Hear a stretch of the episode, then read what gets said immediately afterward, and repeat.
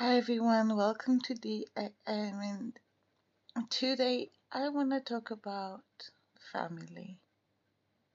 Um, I have a very good friend of mine who lost her father this year, and it made me understand the value of the people you have with you right now, be it your family, be it your friends, be it the loved one that you have.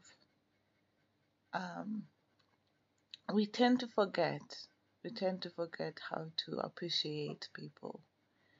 We always tend to think about yourself and your situation, but rarely think about other people. I did lose another childhood friend, and the sad part is that it took me two years to get this information. And I felt guilty because that meant I wasn't a friend. Because a friend is someone who checks on you, who sees how you're doing, who understands you. But I was so caught up in my life, um, so caught up with my career, and not really appreciating people who are around me.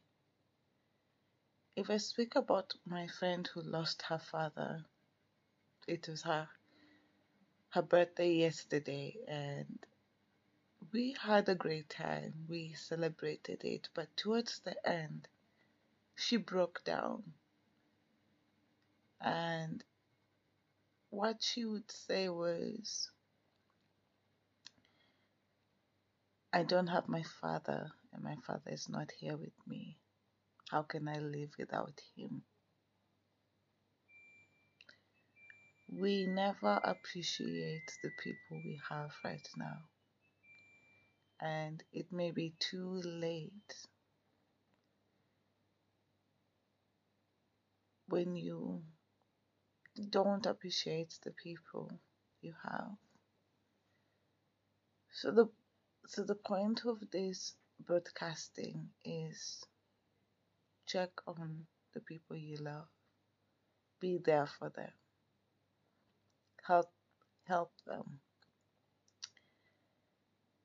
Help them emotionally, help them physically too, help them spiritually, help them mentally. Because as much as you're helping them, you're helping yourself, restoring yourself. So I have decided to make a change of being there for my friends, checking up on them, and checking up on my family too. Because you never really know what one person is going through until you have a good relationship with them.